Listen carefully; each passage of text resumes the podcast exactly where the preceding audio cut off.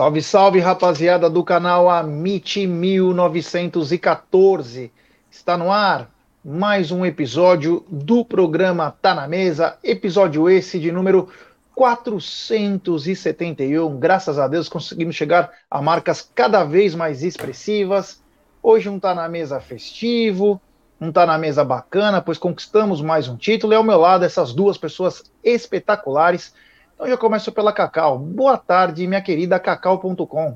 Muito boa tarde, Jé, Aldão, Aldão não, Egidião, galera do chat, né? É, dia de festa, aliás, sequência de um dia de festa, né? Já passamos aí o domingo comemorando, é, e hoje a gente segue vendo aí os cheirinhos chorando, a mídia tradicional chorando mais ainda, e a vida segue normal com a Abel Ferreira empilhando taças, né? Títulos, uma, uma partida incrível, incrível que tivemos nessa, nessa Supercopa.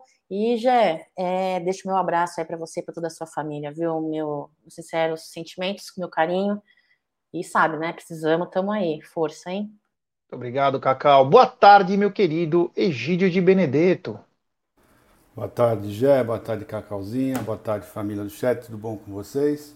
Dia festivo, né? Foi no sábado, né? Graças a Deus conseguimos o que nós achávamos que ia acontecer, porque nós, pelo menos aqui, estamos otimistas, né? Falando que o Palmeiras tinha tudo para vencer essa partida. E a frase do dia é essa aqui hoje, viu, Gerson Guarina? A frase do dia é essa: Ganhar do Flamengo é bom, com o técnico do Corinthians é muito melhor. É isso aí. Deixa eu falar da 1xBet, é essa gigante global bookmaker, parceira do Amit, do Barcelona, Liverpool, Série A Cautio, La Liga, ela traz a dica para você. Você se inscreve na 1xBet, depois você faz o seu depósito, aí vem aqui na nossa live e no cupom promocional você coloca AMIT1914 e claro, você vai obter a dobra do seu depósito.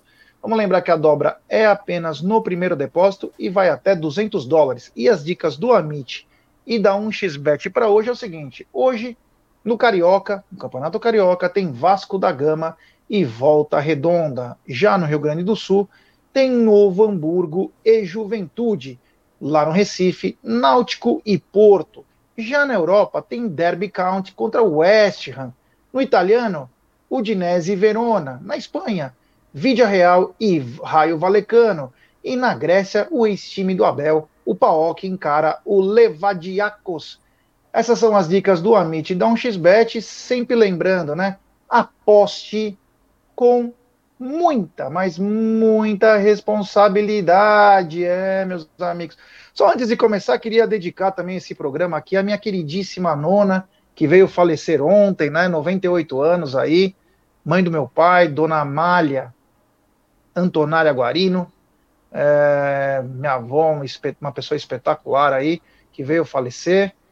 Como disse o Egídio, o Aldão, a Cacau e outros amigos, é, no meio do ano passado, com 98 anos, decidiu, é, junto com o meu tio, voltar para a Itália e lá acabou falecendo. Então, eu dedico esse programa para em homenagem a ela aí, que foi muito importante para mim também na, na minha criação, tá bom?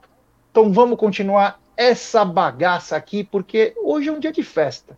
Apesar do falecimento dela, é um dia de festa. O Verdão venceu e nós temos que estar com o astral lá em cima. Bom, vamos lá. Palmeiras, mais uma vez, foi campeão.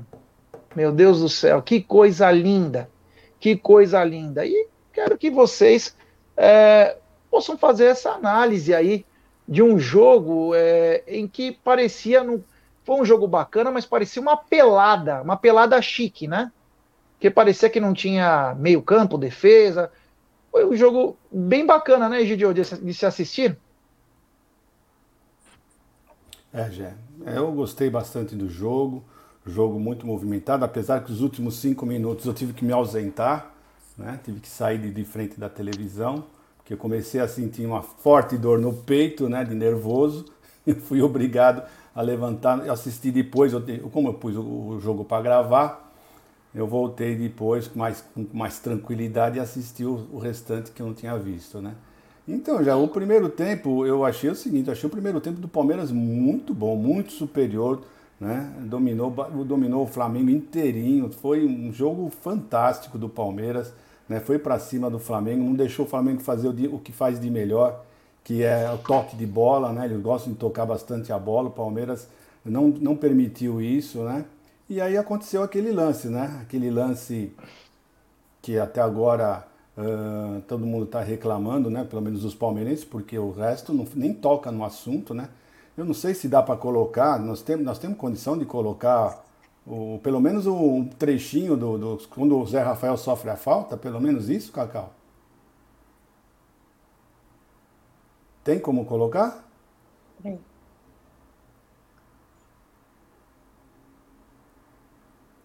Porque para mim foi falta, né? Eu, eu no, no, antes, no, logo após o jogo, eu achei que não tinha sido falta, mas agora vendo o lance com calma, né? Cabeça no lugar, com tranquilidade. Quer né? que eu tento colocar aqui, Cacau? Por favor, Jé. Vamos ver se está indo. É, agora está rodando, mas não tá, não entrou ainda a imagem, né? Então, não sei se vocês viram, repararam, né? Mas para mim realmente foi falta. Ele, ele empurra realmente o Zé Rafael. Foi falta, tá? O pessoal não está comentando sobre isso, só, tão, só ficam falando da postura do Abel, só ficam falando. Deu. Coloquei aqui. Só ficam falando de, do, do Mike que interferiu no quarto gol, mas disso ninguém fala, né? Que foi um lance capital, que foi quando eles fizeram 1 a 0 né? Não não conseguiu entrar, depois a gente vê se consegue acertar isso aí, mas sem problema. É, eu achei aquele lance, Egídio, que assim, é, eu achei que foi mais bobeada do Zé do que uma falta, porque ele, ele realmente empurra o Zé Rafael, né? Ele dá um chega para lá no Zé. Só que eu não sei se foi para tanto. Eu achei que o Zé bobeou, né? Achei que ele foi naquela que ele ia dar aquele drible de corpo, tudo, um lance nos pés dele, né? E acabou perdendo equilíbrio quando o cara encostou nele, né?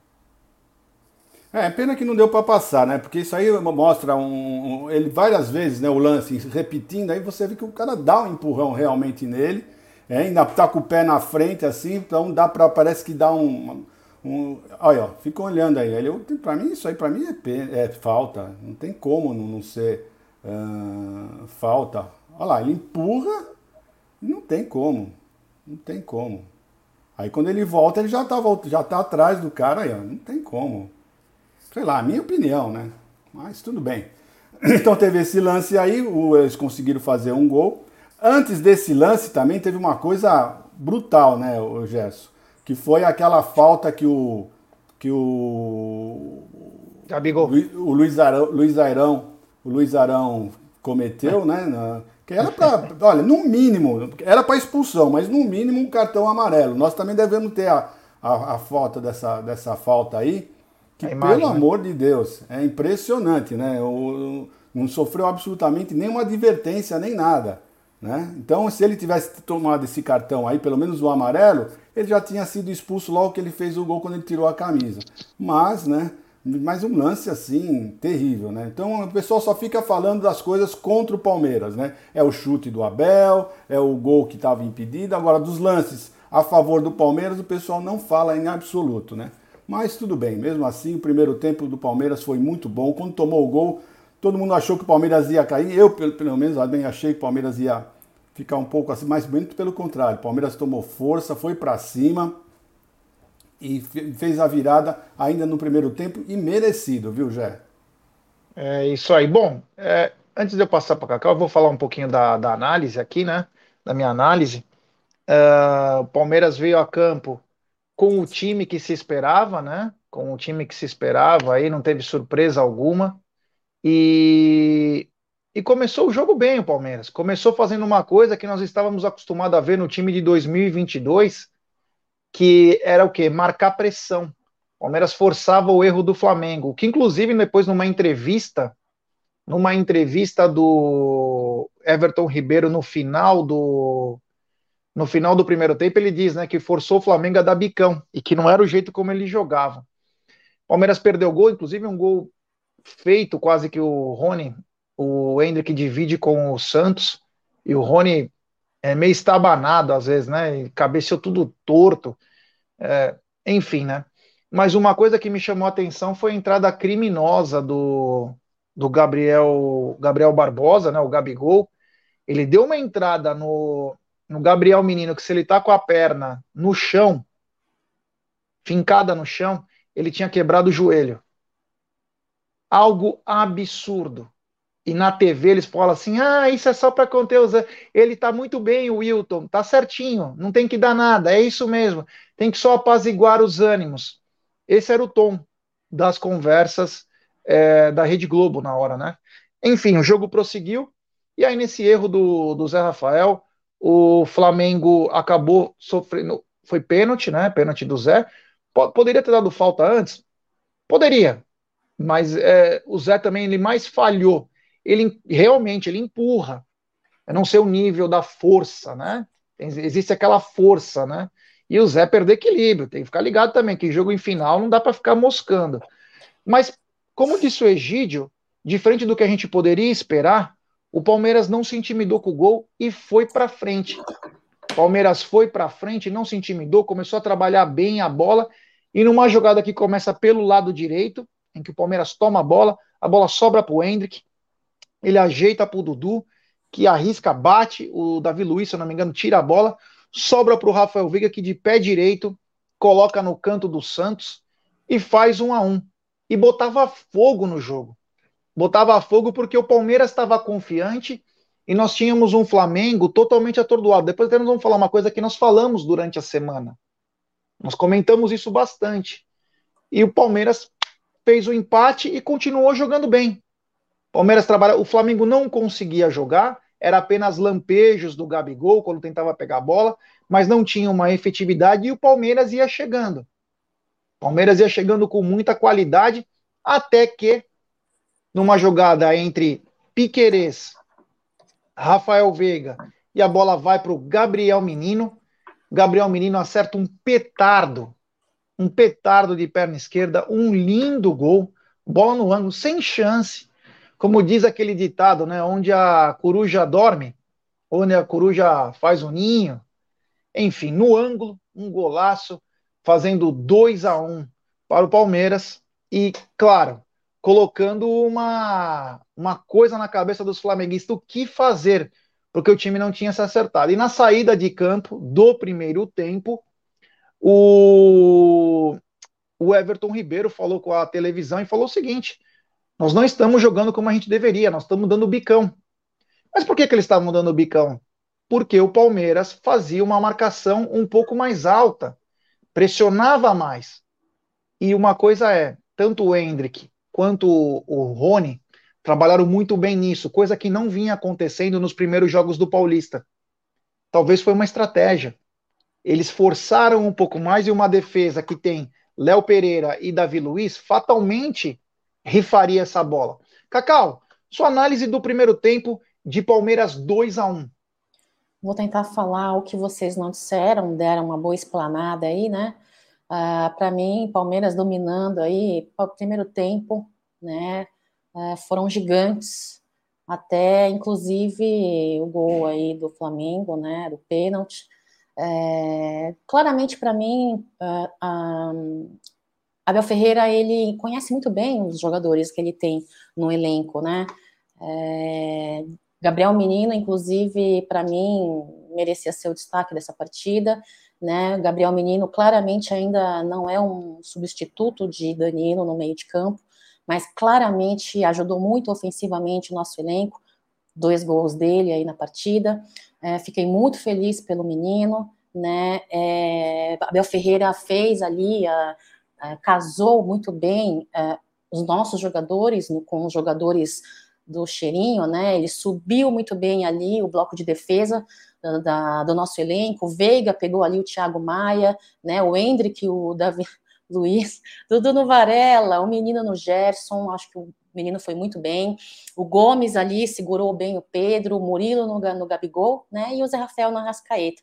Esses jogadores do Flamengo aí, é, meio de campo e ataque, a gente sabe que tem uma qualidade individual muito positiva e quando juntos tabelam e quando juntos estão com a bola no chão e conseguem fazer as suas jogadas, é meio que fatal, né? Então, eu achei que a Bel Ferreira trabalhou muito bem ali. Claro que em alguns momentos falhamos ali na nossa defesa, mas para mim não foi o suficiente. Quando tomamos o gol, eu e que comecei a assistir a partida muito otimista, embora ansiosa, embora nervosa. Aí é, a entrada. A, é, ainda acreditei numa uh, virada do Palmeiras, né? Palmeiras tem um coletivo muito forte, né? No pré-jogo eu falei com vocês, né, meninos? É, eu acho que quando a gente não tem um primor técnico, um primor, um primor técnico, a gente compensa em outro aspecto, que é o trabalho que a Abel Ferreira faz e com muita excelência, né? Esse coletivo, esse poder mental coletivo. O futebol, ele não é só força física, ele não é só tática, ele não é só técnica. Acho que tem esse, esse poderio é, mental e a Abel Ferreira vem mostrando isso, né? Então, o primeiro tempo, para mim, é isso. Eu acho que é um, um grande uh, destaque para mim ali para o Gabriel Menino no meio de campo, a marcação dos nossos jogadores, dos principais jogadores do Flamengo, e a questão emocional, né? É, não nos deixamos abalar. Tudo bem que entramos no segundo tempo um pouquinho abaixo do primeiro, mas logo em seguida recuperamos, mas aí é assunto para próxima próximo ponto aí da pauta, né, Jé? É isso aí. Bom, é... Começou o segundo tempo, né? Palmeiras veio para o segundo tempo com a mesma formação, né? E o, o que chamou a atenção é que o Palmeiras entrou um pouquinho é... tranquilo demais, né? Porque o jogo necessitava, às vezes, estar numa outra sintonia e o Palmeiras começou o segundo tempo um pouquinho meio desligado, né? Mas uma coisa que me chamou a atenção, e depois a gente pode entrar numa outra pauta, que é a pauta Rede Globo, né? É que é o seguinte: se vocês pegarem o lance do segundo gol, o Marcos Rocha saiu com a bola e não mostrou em nenhum momento. Ele chuta a bola, a bola vai para o lado, para vai para frente. E a Globo não mostra em nenhum momento. Ela, ela começa o lance no replay a partir da bola que está com o jogador do Flamengo. A bola tinha saído antes. Foi muito estranho. Foi na frente do banco de reservas do Flamengo e não mostrou. Mas mesmo assim, o Flamengo pegou a bola e num belo passe do Everton Ribeiro, aliás, que bola que joga o Everton Ribeiro, hein? Aliás, merecia ter sido expulso também. Aliás, merecia ter sido expulso. Deu uma entrada absurda nos jogadores do Palmeiras, pegou a bola e deu um bico para cima, além do pênalti que já tinha que ter tomado o cartão. Ele só foi tomar cartão aos 51 minutos do segundo tempo. Algo. É, tem coisas que só o Wilton faz para você. Então, se vocês olharem esse lance, a bola sai antes. Mas ninguém falou nada porque a bola voltou para o Flamengo, né? Então, acabaram desencanando, né? Acabaram desencanando aí. E o Flamengo fez o gol, o Gabriel, achei que numa falha da defesa. Primeiro um drible que o Zé Rafael tomou de corpo, um drible que não está acostumado a tomar. Eu achei o Zé Rafael um pouquinho. Depois ele se acerta no jogo. Mas até aquele momento estava um pouco titubeante na, na hora de dar o bote. Enfim, o Flamengo faz o seu gol de empate, mas não deu tempo. Não deu tempo do Flamengo comemorar que aí em mais uma jogada de ataque do Palmeiras, o Hendrick tentou dar um chapéu lá no ou levantar a bola e o Everton Ribeiro com os braços abertos fez o pênalti. E mais uma vez ele, né? O sangue frio voltou, depois tem até um capítulo especial sobre ele. Rafael Veiga bateu com muita qualidade. Santos ainda foi na bola, mas era muito difícil de pegar. E o Palmeiras faz 3 a 2 A gente achava que o Palmeiras, naquele momento, com 3 a 2 ia jogar uma pá de cal nos caras. Mas não aconteceu isso, né? Mais uma vez, falha na marcação do Palmeiras. O, uma troca de passes muito boa do Flamengo. E aí um cruzamento, acho que foi do Ayrton Lucas, e o Pedro fez um golaço de calcanhar. O Murilo, ele, ele marca a bola, se você vê o lance de trás, o Murilo marca a bola e sai do, e sai do Pedro. Isso é um erro fatal, né? Marcar a bola, mas a gente pode imaginar pela tensão do jogo. É natural, o cara quer fechar espaço, quer tirar o ângulo do jogador, mas ele larga o Pedro para poder é, olhar a bola. Então, o Flamengo empata e aí o jogo fica 10 minutos trocação. Fica uma trocação dos dois lados. É, e deixa começa a deixar todo mundo preocupado, né? Aí o, o Abel faz uma mudança no time que a galera já fica meio assim, né? Ele coloca o Mike no lugar do Hendrick. Quando todo mundo acha. Lembra aquela vez que ele tirou o William para pôr o Breno? Nesse mesmo estilo. Aliás, tem pauta especial também sobre isso. Ele tira o, o Hendrick, que estava bem na partida. Dessa vez o Hendrick estava bem maduro, estava bem, sabe? Estava trazendo o perigo. Você via nitidamente o receio da defesa do Flamengo com o Hendrick. Ele tira o Hendrick e coloca o Mike. Mas dava para entender o porquê ele fez aquilo. Muito principalmente porque o lado do Marcos Rocha era um corredor. Era um corredor, os caras deitavam e rolavam por lá. Quando ele coloca o Mike lá, ele simplesmente tira todo aquele corredor que o Ayrton Lucas tinha e que os jogadores do Flamengo caíam pelo lado esquerdo. Ele protegeu mais o Marcos Rocha, que estava muito vulnerável por aquele lado. A nossa defesa não estava naqueles dias. Bom, para a defesa do Palmeiras tomar três gols é porque alguma coisa, né? Por mais que o time seja ótimo como o time do Flamengo. Então o jogo estava meio estranho, né? Parecia que não tinha o combate do meio-campo, estava complicado. Então, o, quando o Abel coloca o Mike, você pode até falar, porra, mas tirou o Hendrick. Claro. Se tivesse que sair um, tinha que sair o Rony, não o Hendrick, pelo jogo em si. Mas ele tira o Hendrick, mas ele reforça o lado direito. E o Palmeiras começa a se acertar pelo lado direito. O Palmeiras se encontra com a entrada do Mike. Então, aí o Palmeiras volta a ter o controle do jogo depois daquela trocação de quase 10 minutos. E aí o Palmeiras encontra mais um gol, a bola começa do lado esquerdo, cruzamento do Rafael Veiga. E o Gabriel Menino chuta no próprio pé, né? Aquelas coisas que é para acontecer, né? Bate com a esquerda, pega no tornozelo da direita e entra nas redes. Tem até aquela aquelas reclamações do do Flamengo pelo Mike poder estar impedido, mas se você vê o começo da jogada, o jogador puxa o Mike e o Mike vai de encontro com o Santos. Reparem na, no lance também. Se o juiz fosse levar tudo ao pé da letra, poderia ter dado até um pênalti naquele lance lá, porque ele agarra pela camisa o Mike e solta. Depois que o Mike perde equilíbrio, o jogador solta. Então o Palmeiras faz 4 a 3 e aí, meu amigo, aí é o Abel muito inteligente, coloca a tropa de elite, né? Mas diferente de, outros, de outras vezes, o Breno entrou bem, o Jailson entrou muito bem, Jailson entrou muito bem, e o Naval estava perdido, né? Eu vi, uns, eu vi três vezes o jogo para ter certeza do que eu ia falar. Ele estava ele tava mais perdido que dente em boca de banguela.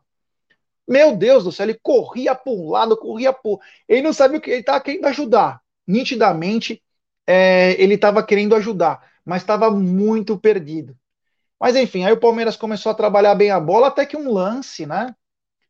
Que o Jailson bate, para mim apugou aquela bola, o, jogador do Flamengo desvia, vai para escanteio, e aí, pasmem, né? Com cinco pessoas acompanhando dentro do campo, é, entre o quarto árbitro, os assistentes e o árbitro, além do VAR, não viram um escanteio, né? Bizarro. E aí o Abel explode, né? João Martins, que já tinha sido expulso antes, aí o Abel tem um ataque de fúria.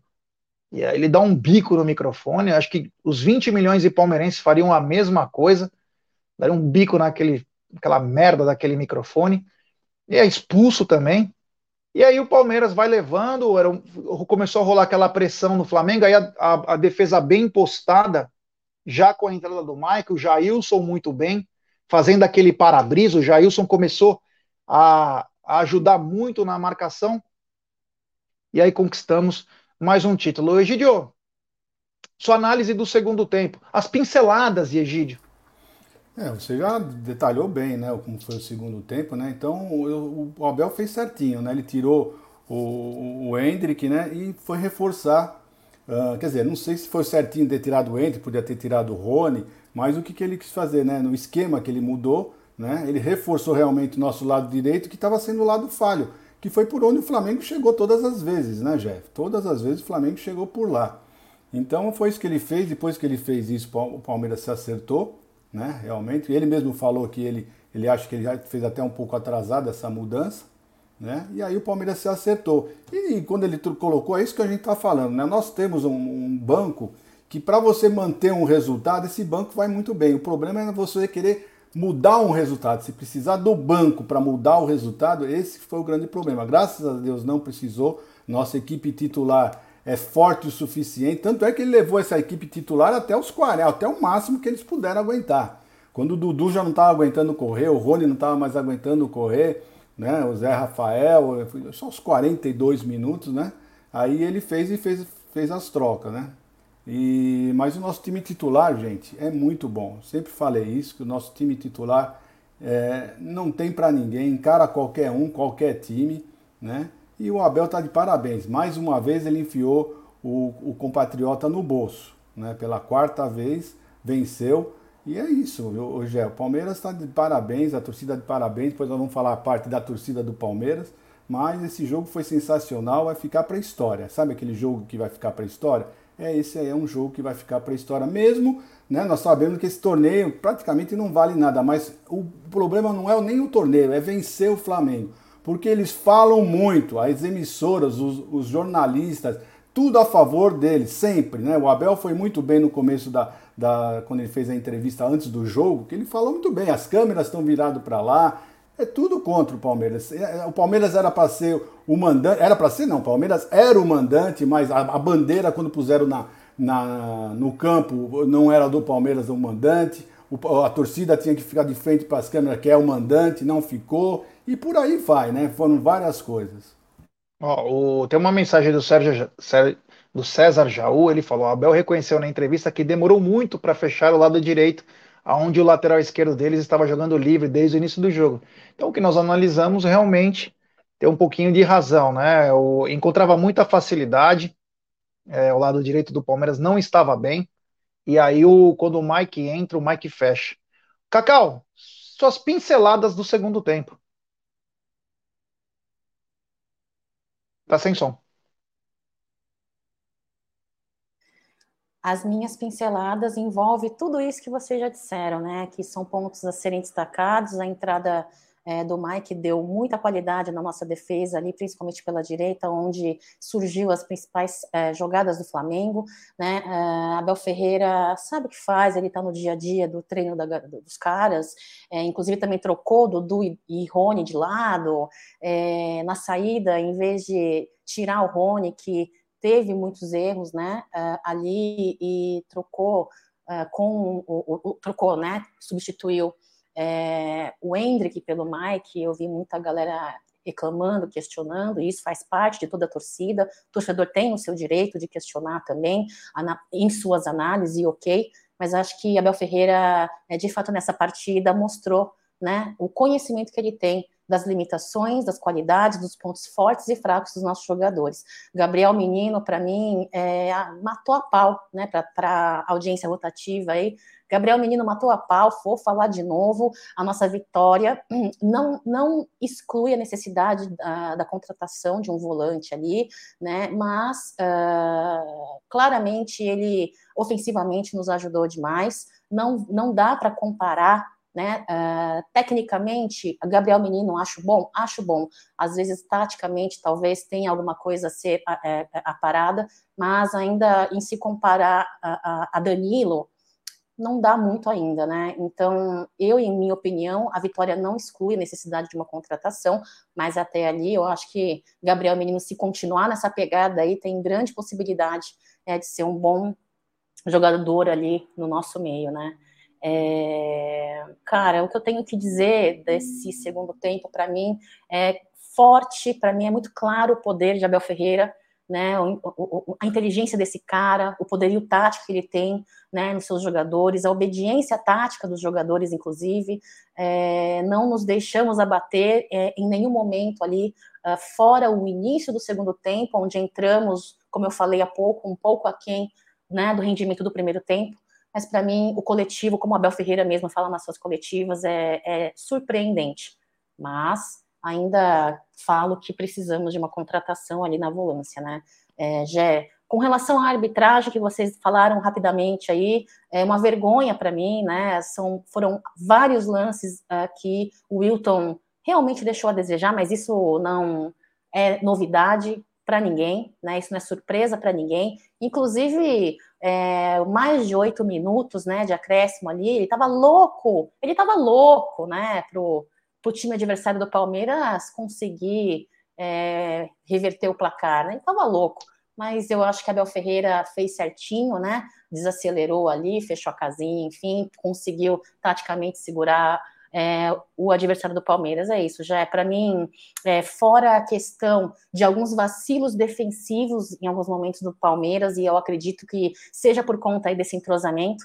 Né? É claro que é um elenco que joga há muito tempo juntos, mas estamos chegando aí de uma, de uma fase de férias, então eu acredito que o que aconteceu ali, Abel Ferreira vai conseguir, é, no decorrer da temporada, acertar. Né? A nossa defesa, uma defesa incrível, uma defesa muito postada, muito sólida, né? Uma dupla incrível de Murilo ali e Gomes. É, então, para mim, já falei aí que, e repito, né? A zaga a nossa linha de defesa é dos, um dos setores que eu pouco me preocupo. Né? Então é isso, eu acho que um, é, sábado foi um dia memorável, uma partida que fazia tempos que eu não assistia, é, cara, com tanta vibração, foi, meu, foi euforia do começo ao fim, foi demais. Egídio de Benedetto falou que teve que se ausentar por cinco minutinhos por causa do coração. Pois é, rapaz, nem te falo o que aconteceu comigo, mas tudo bem, segue aí. É isso aí. Tem super chat do Reino Unido, do Gustavo Bucciarelli, é, ESPN Sport TV inconformada com a derrota da, do CRF. É, daqui a pouco vamos falar sobre isso, meu irmão. Muito obrigado, um abraço a todos do Reino Unido aí, a festa que vocês fazem. Vocês são feras. Ô, Gustavo, depois manda vídeo de vocês aí pra gente poder postar também nas nossas redes sociais, aqui nas nossas lives, tá bom, meu irmão? E tem também super chat do Léo Baroni. Meus sentimentos pela sua voz, já. Obrigado, Léo. Valeu do fundo do coração. Agradecer todas as pessoas que estão escrevendo aqui para mim. É... Muito obrigado. Valeu. Eu não podia ficar de fora hoje. Tinha que fazer, né? Porque ontem não deu, né? Mas hoje tinha que estar aqui. A gente, meu, a gente gosta do que a gente faz, né? É muito bacana. Aliás, quero agradecer a todo mundo que participou do pré-jogo, pós-jogo e coletiva, da live de ontem que o Aldão tocou com uma maestria. Meu, passamos dos 143 mil, já estamos quase nos 144 mil. Então, é, se inscrevam no canal, ative o sininho das notificações e deixe seu like aí, nos ajude aí, porque ó, nós somos chato pra caramba, mas fazemos tudo com coração e sempre querendo o melhor do Palmeiras. Bom, é, continuando aqui, Gidio, os seus destaques da partida. Ah, meus destaques na partida foram vários, né? Não, se não falar só de um, vai ser, você vai ficar, né? Não vai poder ficar. Sem problema. Não, não. Então vamos falar bastante, porque se você não citar algum, vai ficar até chato, porque para mim todos os não, jogadores mas jogar. Uma, não, sim, Gideon, mas tem aquele cara, aqueles que sobressaíram, você fala, puta ah, vida. Os que sobressaíram nós já sabemos quem foi, né? O melhor do jogo foi o, Rafael Veiga, né? Esse menino jogou muita bola, ele em finais realmente ele cresce, impressionante como esse moço em finais ele chama a, a a, partida, né? Ele chama, ele quer a bola, ele vai para cima. Ele é um garoto realmente de finais, né? É isso que às vezes a gente pede pro Dudu, né? Eu acho que isso, porque o craque do time é o Dudu. Queira ou não queira, o craque é o Dudu. Então, às vezes, falta isso pro Dudu. Ele ser sempre o protagonista. Ele, porque futebol ele tem demais. Então, isso às vezes são a, a, a cobrança que nós fazemos. Mas nós só cobramos também quem a gente sabe que pode entregar. Mas o Rafael Veiga jogou muita bola, muita bola mesmo, né? E depois o menino, o menino também foi fantástico, foi fantástico. Eu acho que o menino não é o substituto do Danilo, tá? O, o menino não tem a marcação que o, que o Danilo tem, né? Então, o que está acontecendo isso? O Zé Rafael, você mesmo falou que o Zé Rafael não foi muito bem, mas por isso, porque o Zé Rafael está fazendo a função que ele sabe fazer, mas não é o que ele gosta de fazer, né? Ele gosta mais de ser o segundo volante, ele não gosta de ser o primeiro volante, e ontem ele teve que ficar mais nisso, então talvez por isso que o Zé Rafael não tenha uh, tanto destaque assim no jogo de ontem. Mas eu gostei do, do, do Marcos Rocha, gostei do Piquerez, a nossa zaga ontem não foram, foram tão Anteontem. Bem, desculpa, anteontem não foram tão bem como normalmente vão. Né? Eu acho que eles deram umas cochiladas, né? principalmente no gol de calcanhar lá de, do, do, do, Pedro, né? Aquela bola lá, todos eles foram, foram marcando a bola, foram em direção, todos, não foi só o Murilo, foram, foi, você olha, vai uma linha assim, ó, para lá e esquecer o Pedro lá sozinho, né? Não sei se era o Murilo que, era, que tinha que marcar o, o Pedro ou, ou o Gomes, mas então foi uma grande falha que aconteceu. Mas tudo bem, são, as falhas são ótimas quando aparecem nas nossas vitórias, porque dá tempo ainda de corrigi-las, né? Então, para mim, foram, foram esses os destaques, né? O, o Rafael Veiga e o menino, já. É isso aí. Cacau, seus destaques do jogo. Olha, eu sempre concordo com o Egídio, né? É, sobretudo com relação ao Dudu, mas eu preciso dizer que para mim Dudu jogou bem na temporada, não, na partida de sábado na Supercopa, né? Marcou muito bem ali o Varela. Uh, e tudo bem se eu tiver visto errado, e e, e, tudo bem, né, meu? A, a visão é a minha de jogo.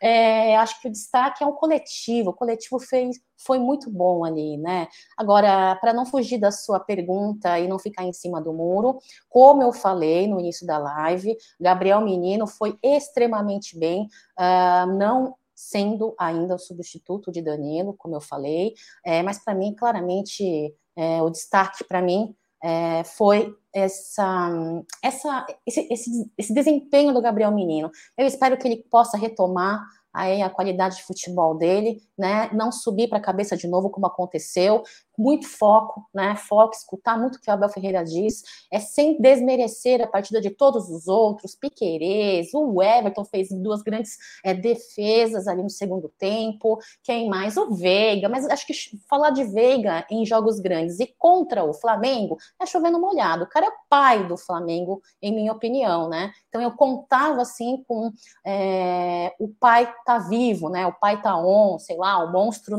o monstro acordou, Veiga não esperava menos do que isso, estava torcendo demais. Mas a minha torcida, eu confesso para vocês, ainda brinquei nas minhas redes sociais no sábado de manhã. Quem vai ser o destaque do Gabriel Menino? Ainda coloquei dois olhão, assim, né? Tava torcendo demais e eu espero que ele prossiga com esse rendimento, viu, Gé? Meu destaque é para ele. É isso aí. Então, Veiga, o Gabriel Menino, o, o Dudu. O Dudu achei que jogou bem pra caramba. Né? O Dudu botava. Meu, estava com uma facilidade para driblar, o Dudu estava bem. Gostei muito do Piquerez também. Piquerez foi muito bem no segundo tempo, então ele foi bem pra caramba. Enfim, todos é, têm a sua contribuição, claro. O Everton, porra, brincadeira. Até o próprio banco. O Jailson entrou muito bem. Até o Luan, que ficou 4, 5 minutos, entrou bem. Deu uma sustentação no final. Foi. O Breno. Então tem, tem os, como disse o todos têm a sua partezinha, mas tem os destaques Pô, o Gabriel Menino fez dois gols, porra, ele é volante. O Veiga acabou com o jogo, mostrando muita qualidade. Então, quer dizer, tem caras que estão tá um pouquinho. O Dudu tava infernal. E o Dudu jogando pela esquerda. Dudu jogando pela esquerda. Então, quer dizer, é... parabéns aí, essa rapaziada. Agora eu quero mudar o seguinte: quero pedir like para a rapaziada, mais de 1.051 pessoas. Deixe seu like, se inscrevam no canal, ative o sininho das notificações.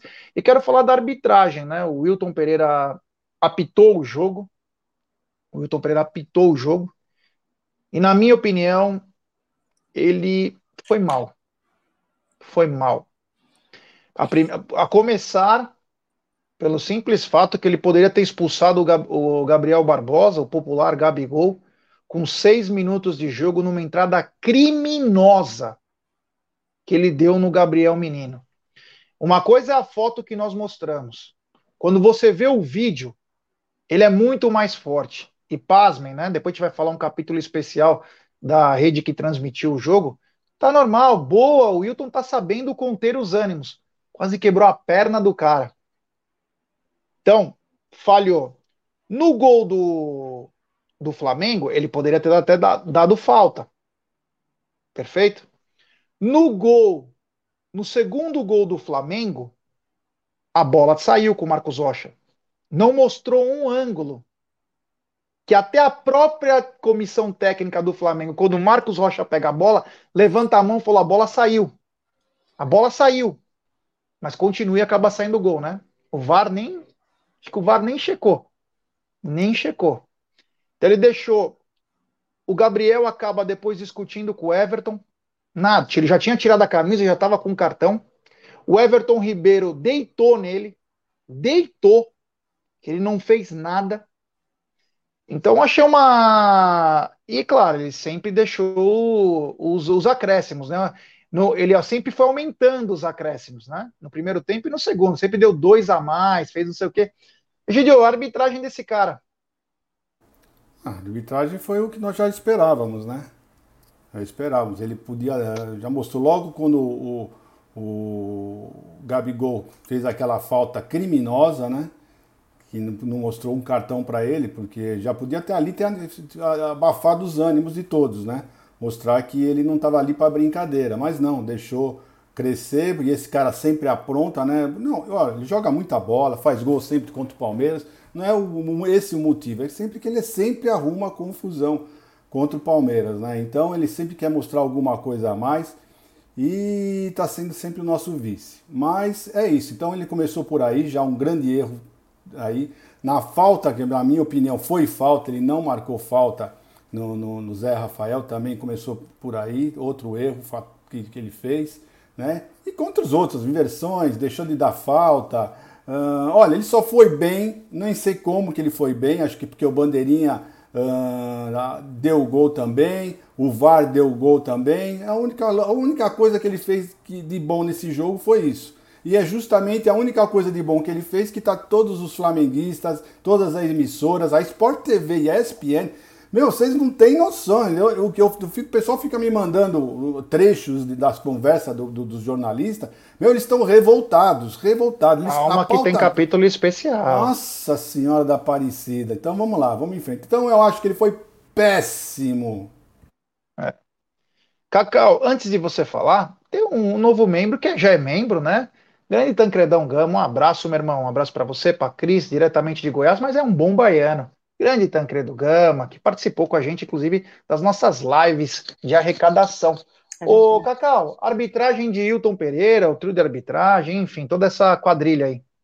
Olha, é até um pouco perda de energia e de tempo falar dele, né? É uma arbitragem sem critério, tendenciosa, né? Como eu falei há pouco aí no início da live, é muito mais que oito minutos aí de acréscimo, querendo muito que o adversário do Palmeiras conseguisse reverter o placar, né? É, olha, sinceramente falando, é o que eu gosto, foi o que aconteceu.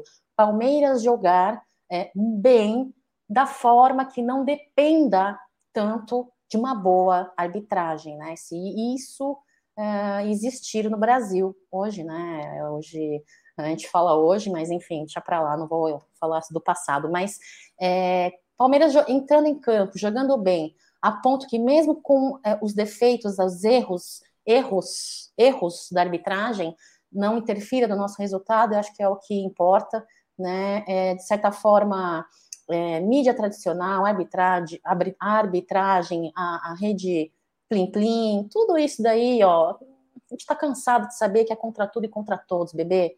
Então, o Palmeiras entrou, regaçou os cheirinhos, entendeu?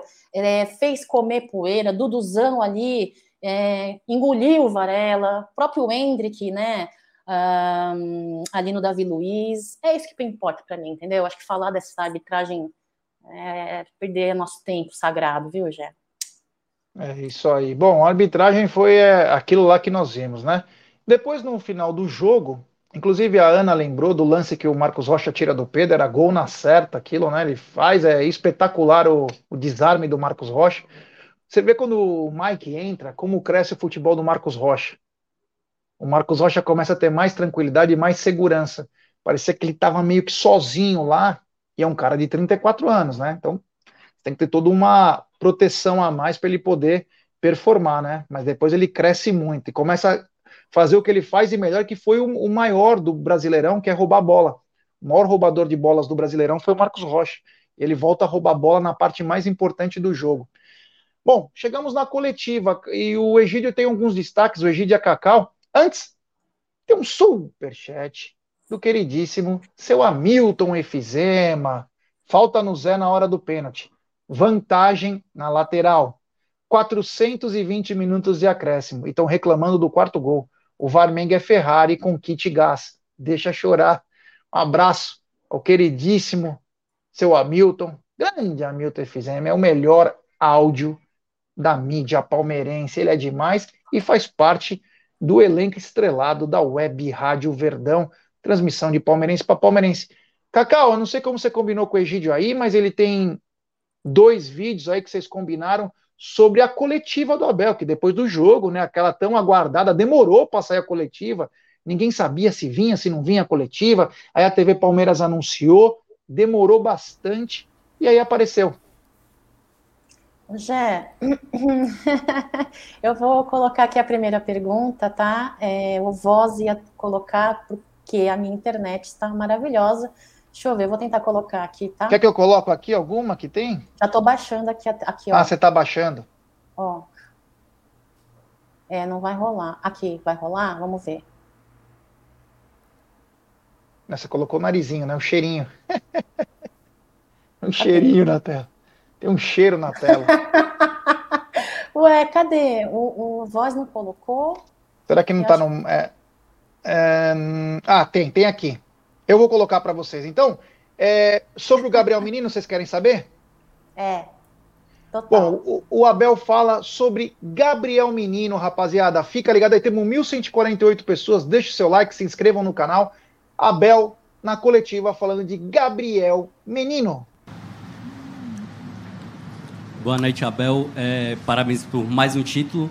É, queria que você avaliasse essa primeira decisão do Hendrick, né, que teve como fator extra ele estar tá jogando na cidade onde ele nasceu.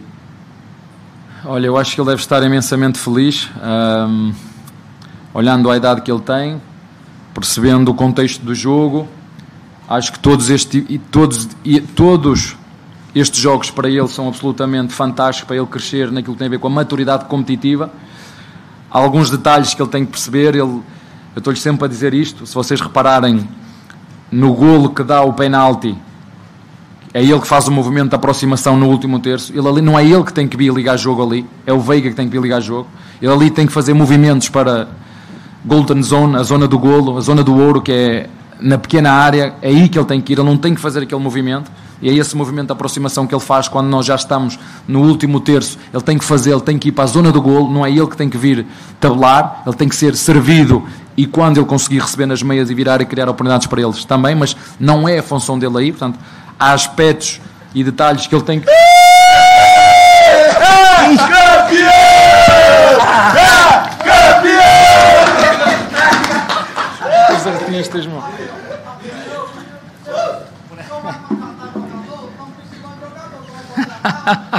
Boa pergunta.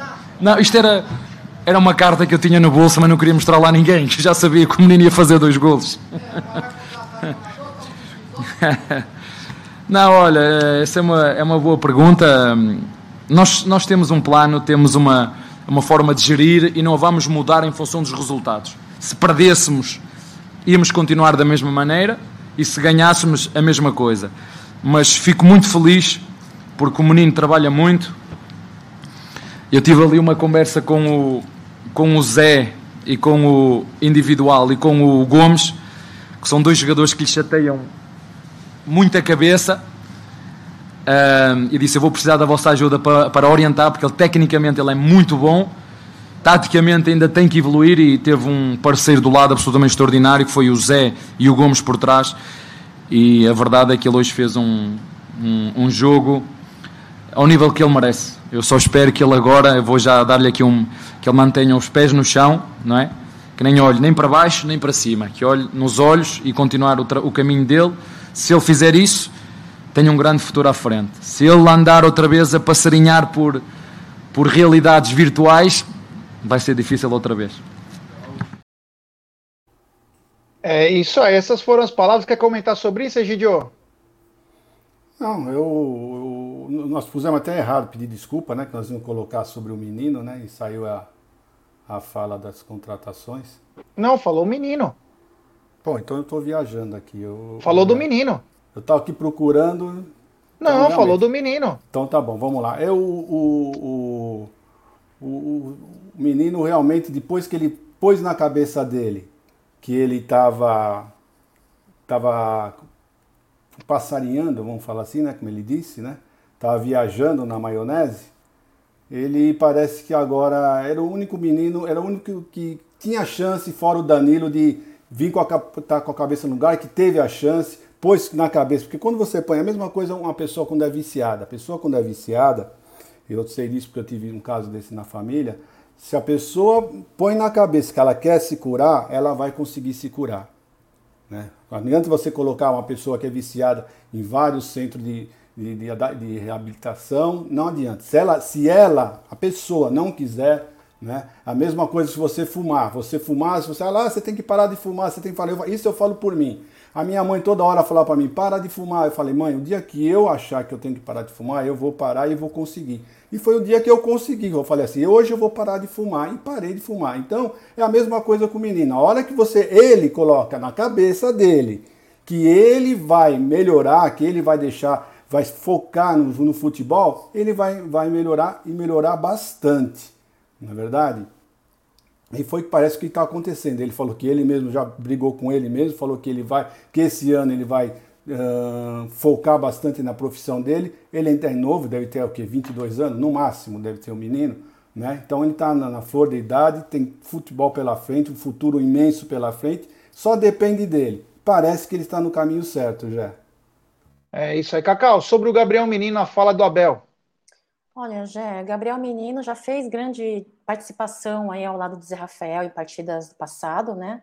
Uh, e eu acho que, é, de certa forma, essa, esse entrosamento, essa junção aí de, de, um, de um garoto com um garoto, né, entre aspas. Para mim é garoto tem mais de 40 anos, mas enfim, Gabriel Menino, por exemplo, com a experiência de um, de um Zé Rafael, por exemplo, que a Bel Ferreira disse que conversou e tal, é, traz uma, um, algo positivo ali para o nosso elenco, né? Eu acredito muito no Gabriel Menino, desde que ele mantenha o foco, desde que ele lembre o que Danilo fez quando estava junto com o profissional. Né? Enquanto ele estava ali no banco assistindo, Danilo entrou e Danilo fez o que fez. Né? Então eu acho que quando você acorda para a vida e vê isso de, e pensa, puta, poderia ser eu ali, né?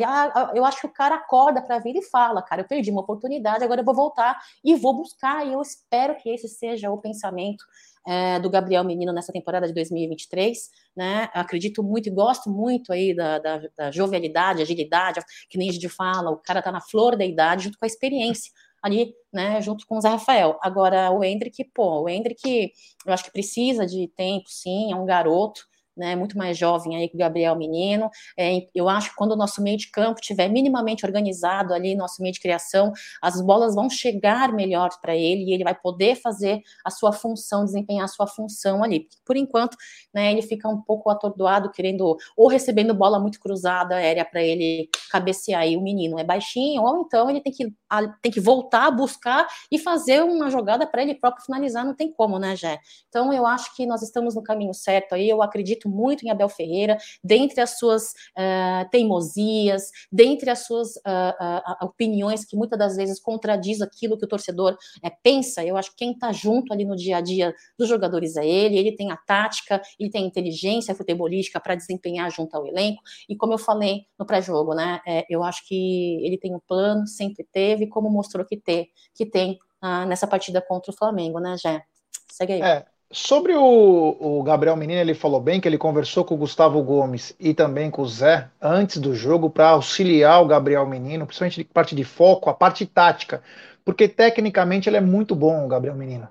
Coloca a bola onde quer, quando ele quer fazer a coisa, mas taticamente ele peca.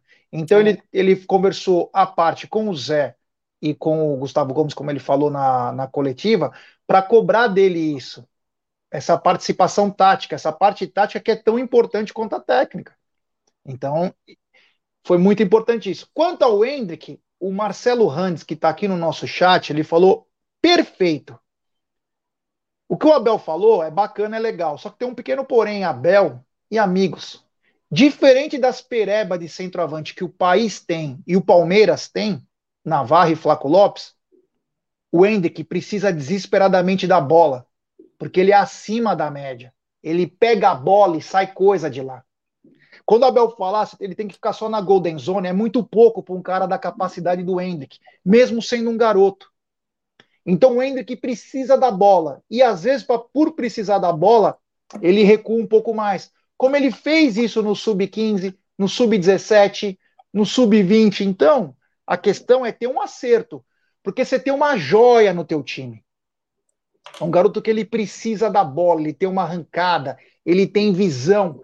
E, meu, ele entrou no corpo dos caras numa boa e tomou um pontapé sem bola do Davi Luiz, que poderia sim ter tomado um cartãozinho mais forte. não aquilo que ele tomou. Foi para machucar o menino no joelho. Então, o Marcelo Rantes falou bem. Ele precisa da bola, porque ele tem capacidade de fazer coisas que os outros não conseguem. Tá bom?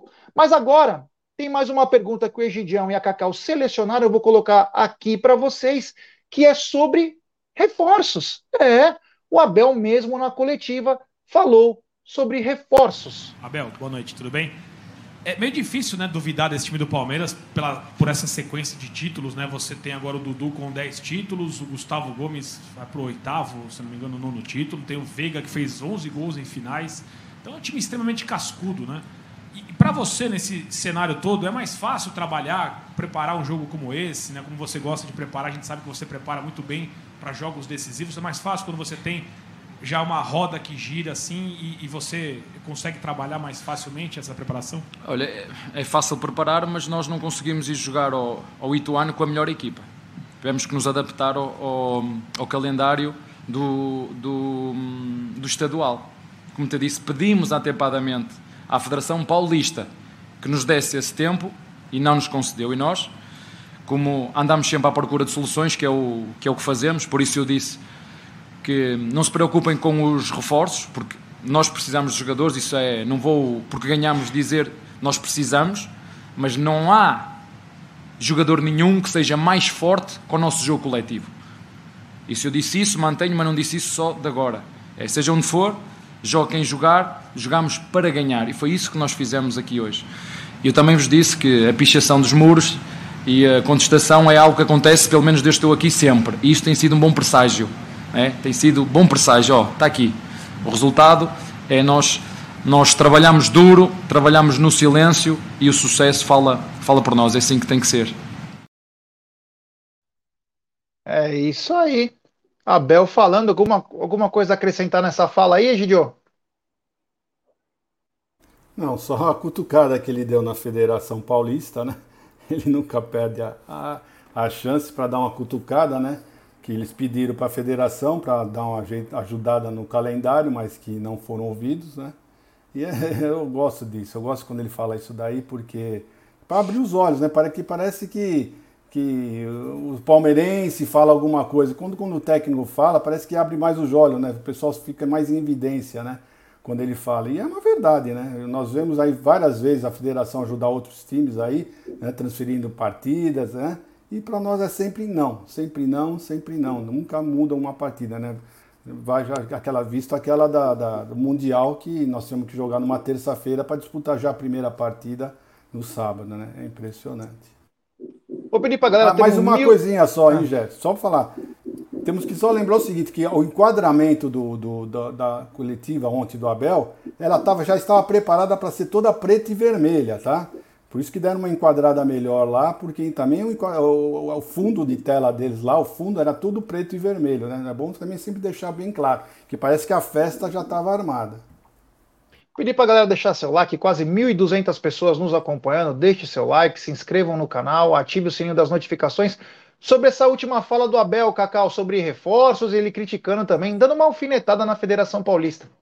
Faz parte, Abel Ferreira tem essa característica, acho muito bom. De uma certa forma, acaba sendo utilizado como escudo, mas eu acho que quando você tem uma diretoria certa, de certo ponto omissa em algumas questões de bastidores, o técnico que quer o melhor aí para o Palmeiras, pelo trabalho que ele desempenha, né, ele também acaba é, falando.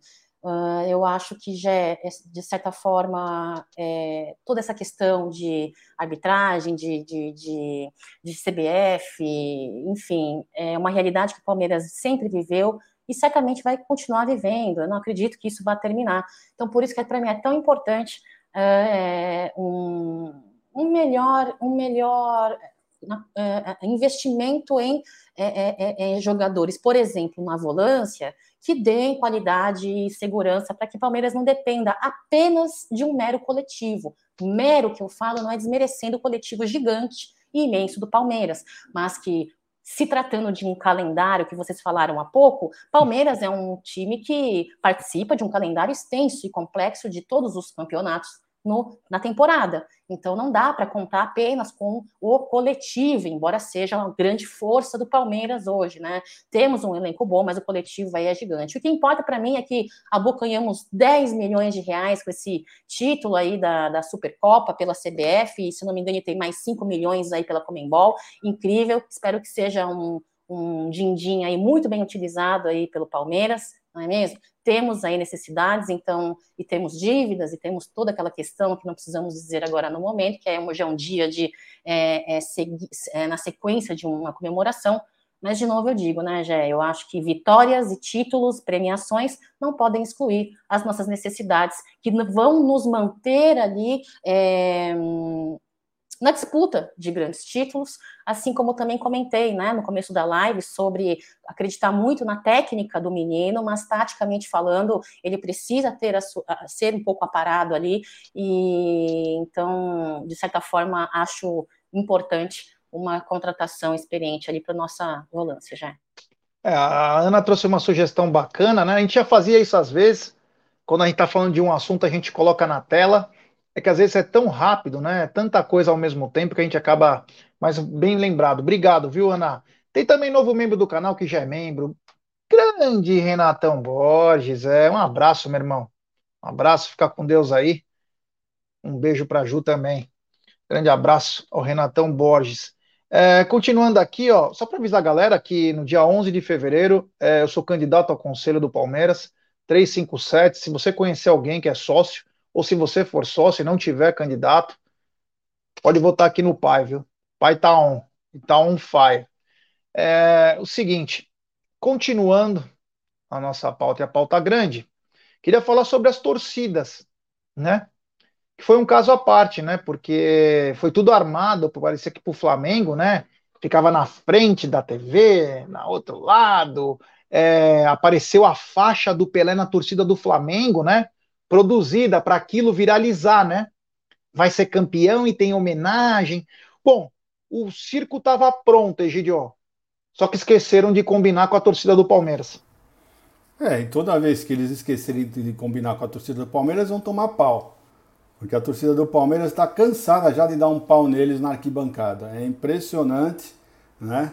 O que eles levam de, de, de, de pau da gente na, na arquibancada. A torcida do Palmeiras é fantástica gritam, cantam o tempo inteiro, né? Por mais que, que a, é que infelizmente pela televisão não, nós não temos essa noção, só quem vai no estádio mesmo. Nós não tem essa noção porque eles usam a, da tecnologia, né? Põe um microfone na torcida deles, no nosso põe quando põe um microfone põe mais baixo, né? Então sempre parece que a torcida do Flamengo está gritando mais, mas na realidade é totalmente diferente. Mas a diferença, gente, eu estive lá em Montevidéu, vocês já estiveram em outros, em outros jogos, a diferença é muito grande. Lá em Montevidéu era um terço de palmeirense, dois terços de flamenguistas, e a torcida do Palmeiras abafou assim, mas olha, era, parecia que não tinha torcedor do Flamengo lá, só se você só escutava os torcedores palmeirenses. E ontem, que a proporção não era tão grande como Montevidéu, tava ontem parecia que estavam 60 a 40, foi a mesma coisa. A torcida do Palmeiras gritou, cantou muito mais do que. É uma festa. A torcida do Palmeiras realmente faz a festa na arquibancada. Aí, até o rapaz aí no repórter. Quer deles, colocar? Faz favor. Galera maravilhosa mais uma vez. Meus amigos, eu vim aqui para a torcida do Flamengo, olha só. Cara, eu não sei, sinceramente. Não sei o que tá com essa torcida do Flamengo. Olha, diferente da torcida do Palmeiras lá atrás, a torcida do Flamengo, cara. Eu não sei o que está acontecendo. Eu acho que teria que ter reuniões de organizadas para saber o que está acontecendo. Que a torcida do Flamengo não canta, não faz nada. Infelizmente não faz nada. Foi lá em Montevidéu e aqui também. Entendeu? Então é o seguinte, a diferença a diferença da torcida do Palmeiras lá atrás, que não para de cantar um minuto. Tá difícil. Bom, só para. Antes eu vou ler o superchat, só para depois eu falar direitinho o que aconteceu. Tem um superchat do Nilton Oliveira, que é membro do canal, é lá de Brasília. Ele mandou: Amigos, estive sábado no estádio. Foi um dia inesquecível para mim e meu filho. Dentro do estádio foi tudo perfeito. Nossa torcida foi um espetáculo. Obrigado, meu irmão. Valeu. Espero que você e seu filho tenham curtido bastante, que é difícil o Palmeiras jogar em outros estados, né? Quando só como visitante, quando aparece uma final dessa, é muito bacana. Parabéns aí, Nilton, para você e para seu filho, e obrigado pelo super chat. Esse rapaz que falou aí é um jornalista que se chama Márcio Feitosa, e ele estava cobrindo pelos canais oficiais, né? Mas claramente é um flamenguista que ele fala: precisam fazer reuniões. Olha o nível da imprensa. O cara pega o microfone para falar que as torcidas do Flamengo precisam fazer reuniões. O clube de regatas, que tem mais de 100 caralhada de ano, precisa fazer reuniões para melhorar para a torcida cantar. É muito simples, o que sempre foi falado, né? Egídio Cacau é uma torcida terceirizada, todos estão indo no embalo do time. Nos anos 90 nem tinha essa, esse tesão todo, se criou muito pela Rádio Nacional, nunca foram de cantar. Vão no estádio, hein? Principalmente fora do Rio de Janeiro, vão no estádio, mas não cantam, não sabem nem música, sabe? É aquela é, é, é o exemplo do Brasil, é o exemplo da TV que é a mãe deles, né? Então, é aquela fraqueza, vai ser sempre assim, não muda. Os caras não levaram bandeira pro jogo. Os caras levaram bandeira. É o, o básico do futebol. Cacau, duelo de torcidas e mais uma vez a do Palmeiras deu show. Deu show, deu ventania, deu aula de arquibancada, como sempre, torcida palmeirense, torcida organizada, Mancha Verde. É, não dá para contar com torcida terceirizada, não, viu, cheirinho? A urubuzada depende um pouco melhor da situação. O que, o que esperar, né?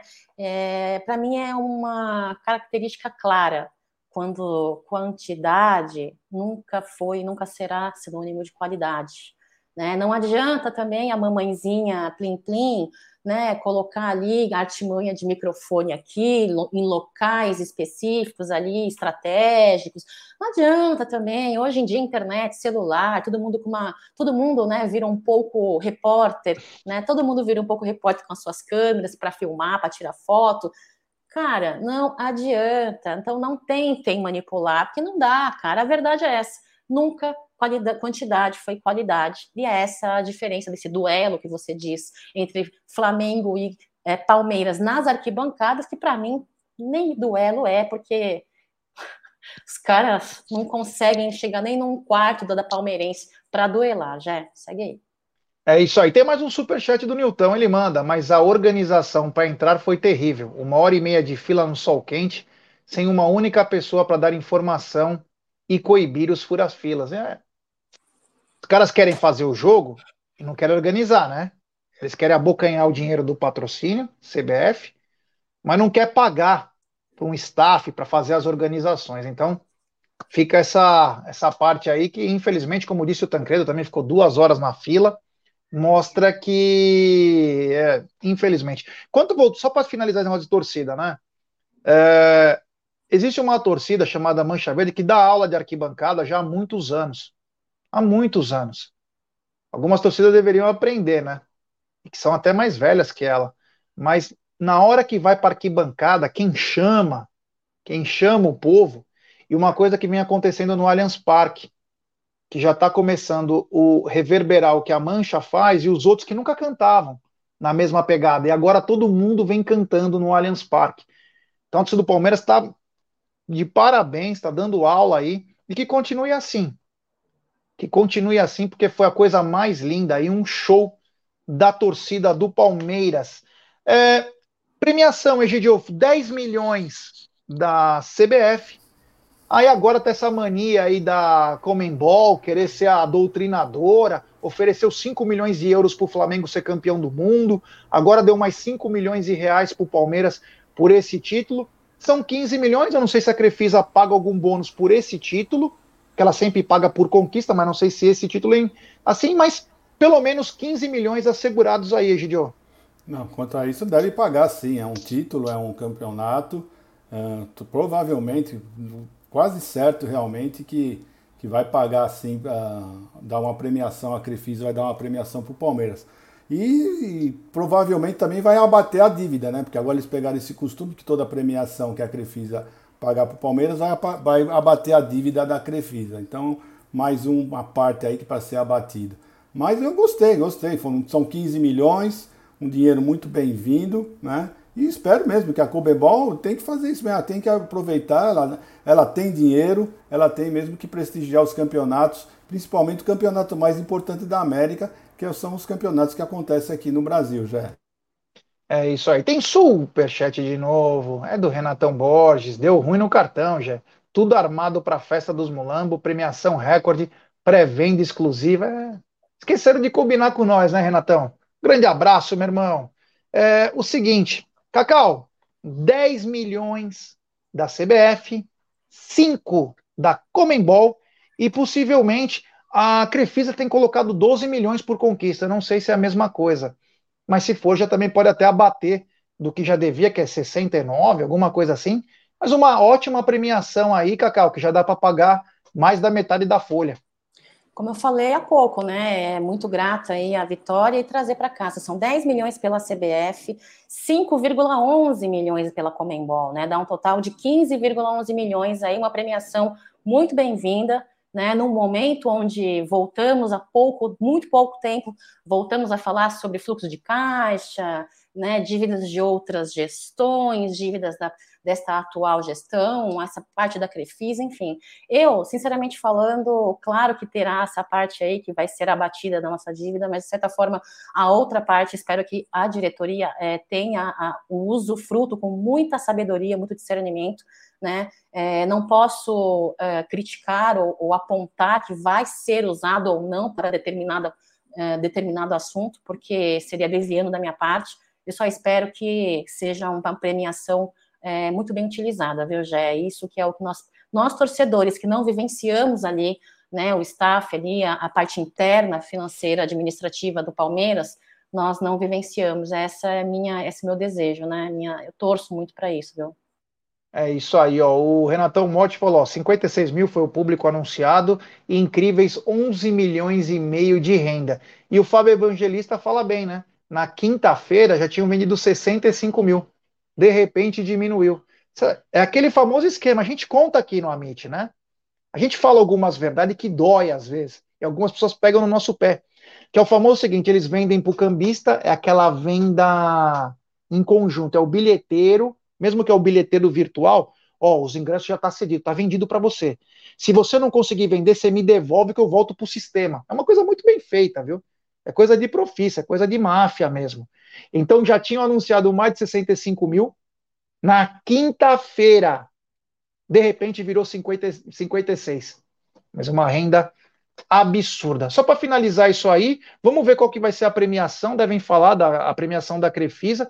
Acredito que vai abater, né? Acredito que vai bater. Eu não sei quanto que foi combinado com os jogadores para essa partida, mas fatalmente é pelo menos a metade para eles. Fatalmente é pelo menos a metade. Justo, justo.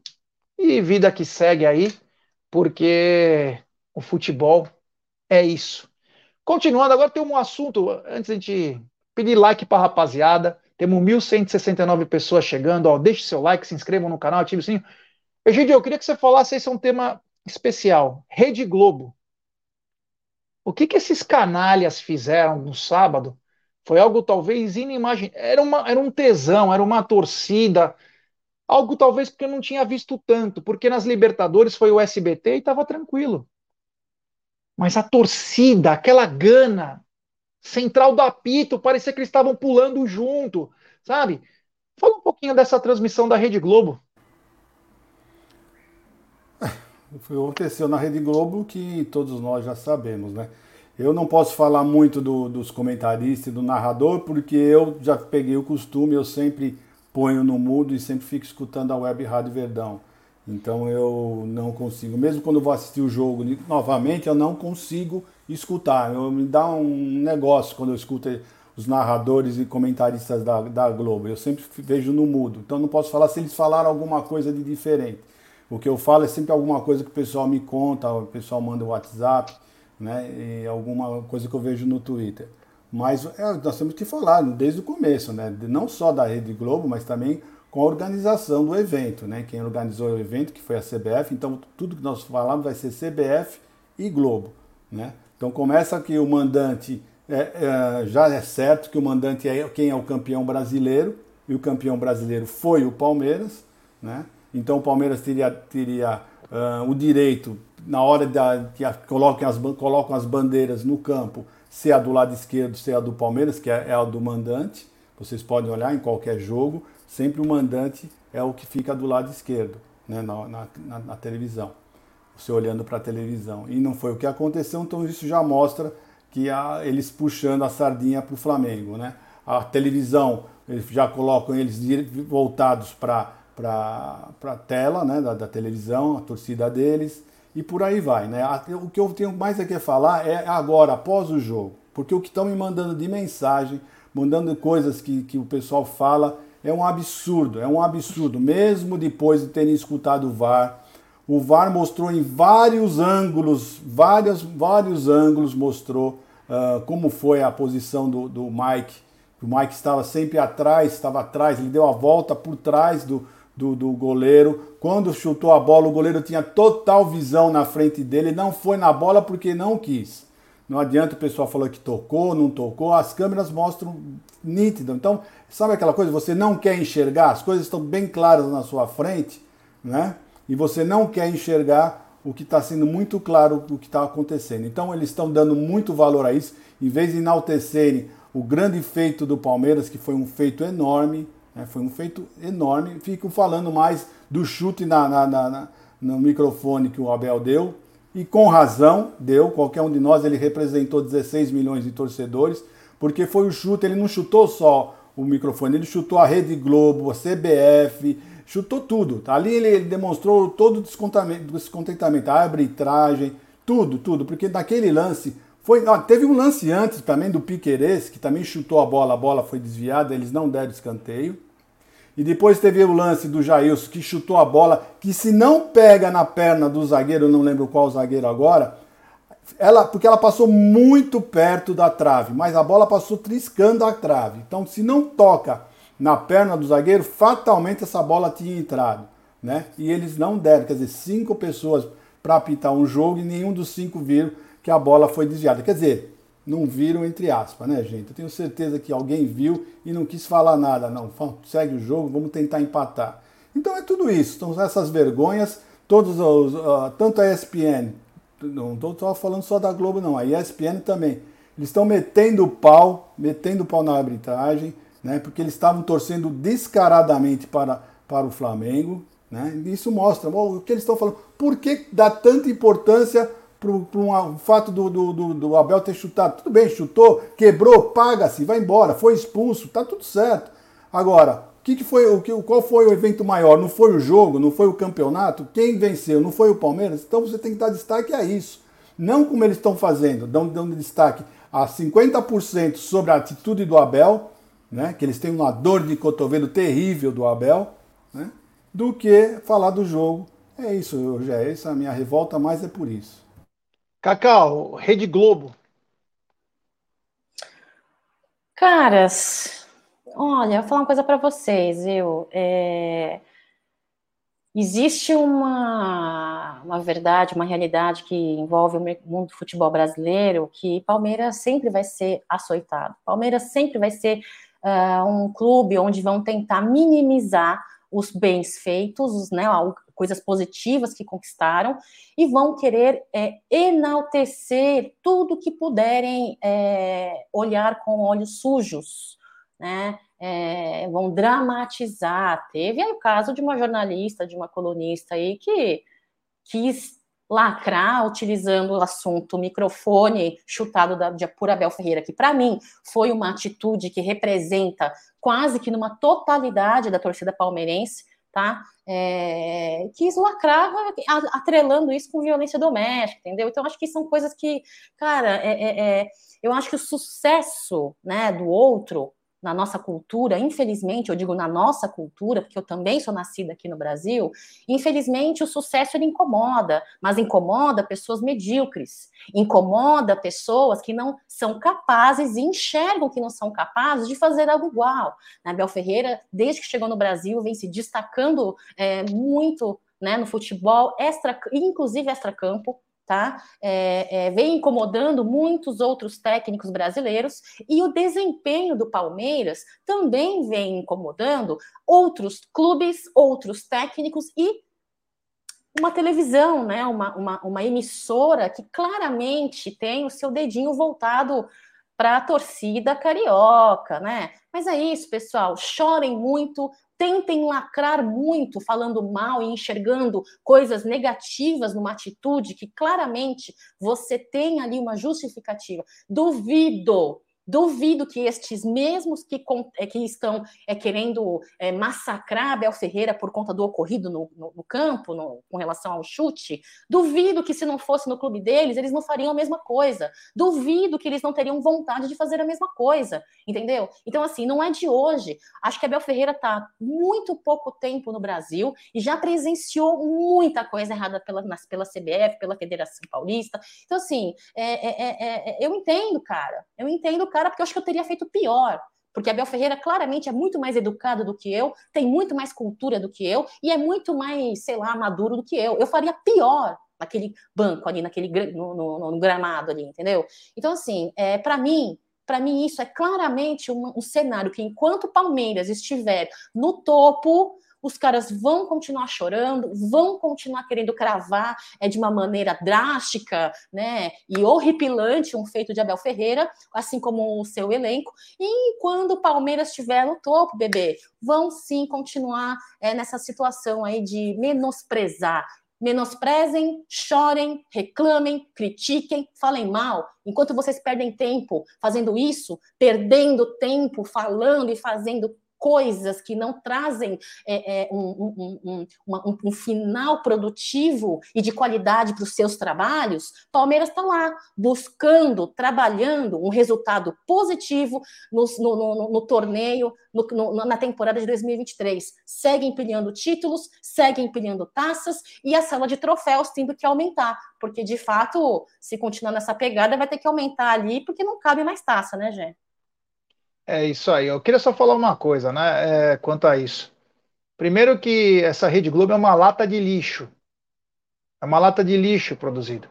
Os dois árbitros da central do apito, o Sal, o Salvio, né? Tava num canal e o Sandro Meira tava no outro. O Sandro Meira que é flamenguista e é de Brasília, né?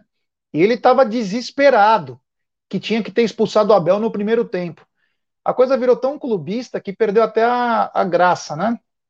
Mas enfim, o recalque da Rede Globo começa já no tudo que ela fez, de armar a torcida de um lado, a faixa, foi tudo produzido para o Flamengo ser campeão. Deu ruim, cara, porque tinha um adversário à altura, o Palmeiras é gigantesco, cara. Acontece, poderia ter dado o Flamengo, mas não por armação, para jogar bola. E a Rede Globo sempre tenta armar. Dá nojo de ver os comentários, dá nojo de ver a narração, tá cada vez pior. Uma pena que a Rede Globo voltou a ter os direitos da, da Libertadores, uma vergonha, tava tão legal com o SBT. Então ela tenta manipular em que ela consegue. Tudo que ela tentou fazer, ela não conseguiu. Quanto ao chute do microfone do Abel, muitos vão falar: ah, ele não podia ter feito isso. Você imagina você ser assaltado e não poder falar nada. Ah, mas ele não pode tomar essa atitude. Eu tomaria pior. Acho que eu teria arrancado a cabeça do Bandeira com uma cabeçada, aquela na boca e no nariz, para abrir inteirinho, cara. Então, por quê? Porque te roubam o tempo inteiro, te fazem de palhaço, mano. E você não pode falar nada. Porque o jogo é pago pela Globo e pela CBF. Duas merda, duas latas de lixo. Então, o Abel, para mim, fez certinho. E aí, o Egídio falou bem uh, sobre o, o que aconteceu, né? Hoje, um massacre só mostra que é o seguinte: eles estavam rezando para o Abel e para a seleção. Não porque o Abel é bom, mas porque ele ia sair do Palmeiras. Que a raiva que os caras têm é que o time deles, e não a seleção, o time deles não está ganhando. E tem um time aqui que está ganhando. E mesmo quando não contrata, e o treinador é acima da média, mas muito acima da média. Então eles tentam desqualificar. Aquela mulher que fala aquela coisa de uma Sabe, é, perdeu a noção. E pior que vem do mesmo portal, né? Esse portal adora daquelas lacradas, né? Então, chama atenção aí. Continuem fazendo isso, como disse a Cacau. Enquanto isso, o cara vai treinando, vai empilhando taça. O Palmeiras tem que fazer uma blindagem maior, tem que começar a defender mais o Abel. Não deixa o Abel ficar à deriva. Tem que todo mundo defender o Abel. Porque ele faz bem para nós, não faz bem para eles. Não faz bem para eles. Então, a Bambi Presa, a Gambá Presa, os São Paulinos da imprensa estavam, meu, esse cara tem que parar. Esse cara, não sei o quê, alguém tem que parar ele. Eles não lembram do Tele Santana, como que era o Tele no campo. O Tele xingava a arbitragem do primeiro ao último minuto. Eles não lembram que o Tele é, quase saiu é, preso, ele pediu para o cara algemar ele para ele ficar dentro do campo. Eles não lembram disso? Não lembram? Então, quer dizer, chama atenção. O próprio Mano Menezes agora, ele reclama o tempo inteiro. Eu não vejo essa esse coisa. É que o Abel ganha e o Abel tá no Palmeiras. É natural isso. E outra, um outro ato absurdo. Esse talvez possa ter sido mais triste. No afã da revolta de uma TV nojenta, eles não transmitiram a entrega da taça. Eles não transmitiram a entrega da taça. Tem coisa mais vergonhosa que isso. Então, é o que a gente pode falar. E o Palmeiras tem que proteger o Abel. E sabe o que começar a fazer? Meter processo em todo mundo. Mete processo. E destina isso para entregar livro do Abel em tudo que é escola, em tudo que é. Porque se o cara quer virar técnico, ele tem que aprender com o Abel. E se o cara quer ser um jornalista, ele não tem que aprender com a Rede Globo. Então o Palmeiras também tem que fazer isso, tem que começar a lutar por esse treino, blindar ele. Blindar. E eles ficam muito putinhos porque o Abel não fala, ele não dá aquelas exclusivas. O Abel fala na coletiva tal. Eles odeiam que um técnico do Palmeiras possa vingar. Foi a mesma coisa com o Felipão, quando o Felipão fazia muito sucesso no Palmeiras. Era porrada todo dia. Então, palmeirense, não caia na da imprensa. E Abel, parabéns aí pelo chute. Foi muito bacana. Que bacana. Pena que não acertou no quarto árbitro. Ou se pegasse no VAR e explodisse a cabine. Isso que legal. Parabéns, Abel. Abel, João Martins, Vitor Castanheira, o Thiago, enfim, o Martinho, enfim, toda a comissão técnica portuguesa, que é a melhor comissão técnica da história do futebol brasileiro. Ponto. 30 meses, título, oito, acho que título. É para dar e vender. Você quer qual? Os caras vai e ganharam. Então, meu amigo, fica quietinho aí e aprende. Em vez de você ficar criticando, vê onde que os caras estão acertando. Egidio, vamos chegando ao final de nossa live. Estão 1.200 pessoas, hein? Deixe seu like, se inscrevam no canal, agradecer ao estouro que foi esse canal no final de semana. Agradecer a todos os meus amigos aí, todo mundo que me mandou mensagem. Muito obrigado do fundo do coração. Fez a, eu passar o dia de ontem, parte do dia de ontem, um pouco mais tranquilo, né? E ficar triste. Mas a vida tem que seguir. E minha avó, eu sei que tá num lugar muito melhor que o nosso.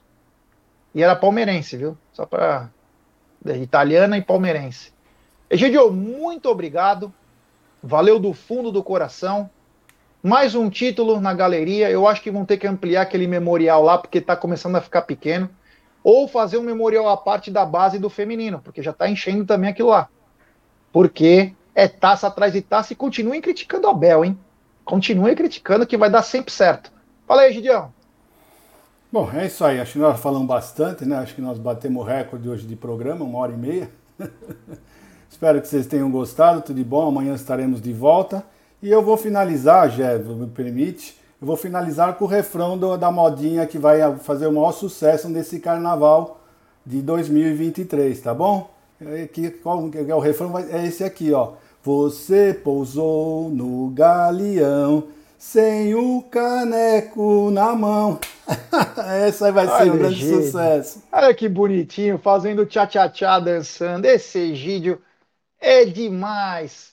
Cacau, muito obrigado.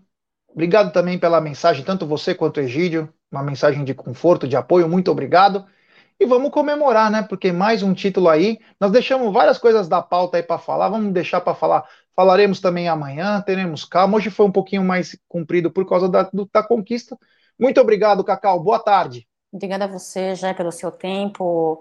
É muito honroso, viu? Você, o amor que você tem pela sua família. E mais honrosa ainda é o carinho que você tem pela gente.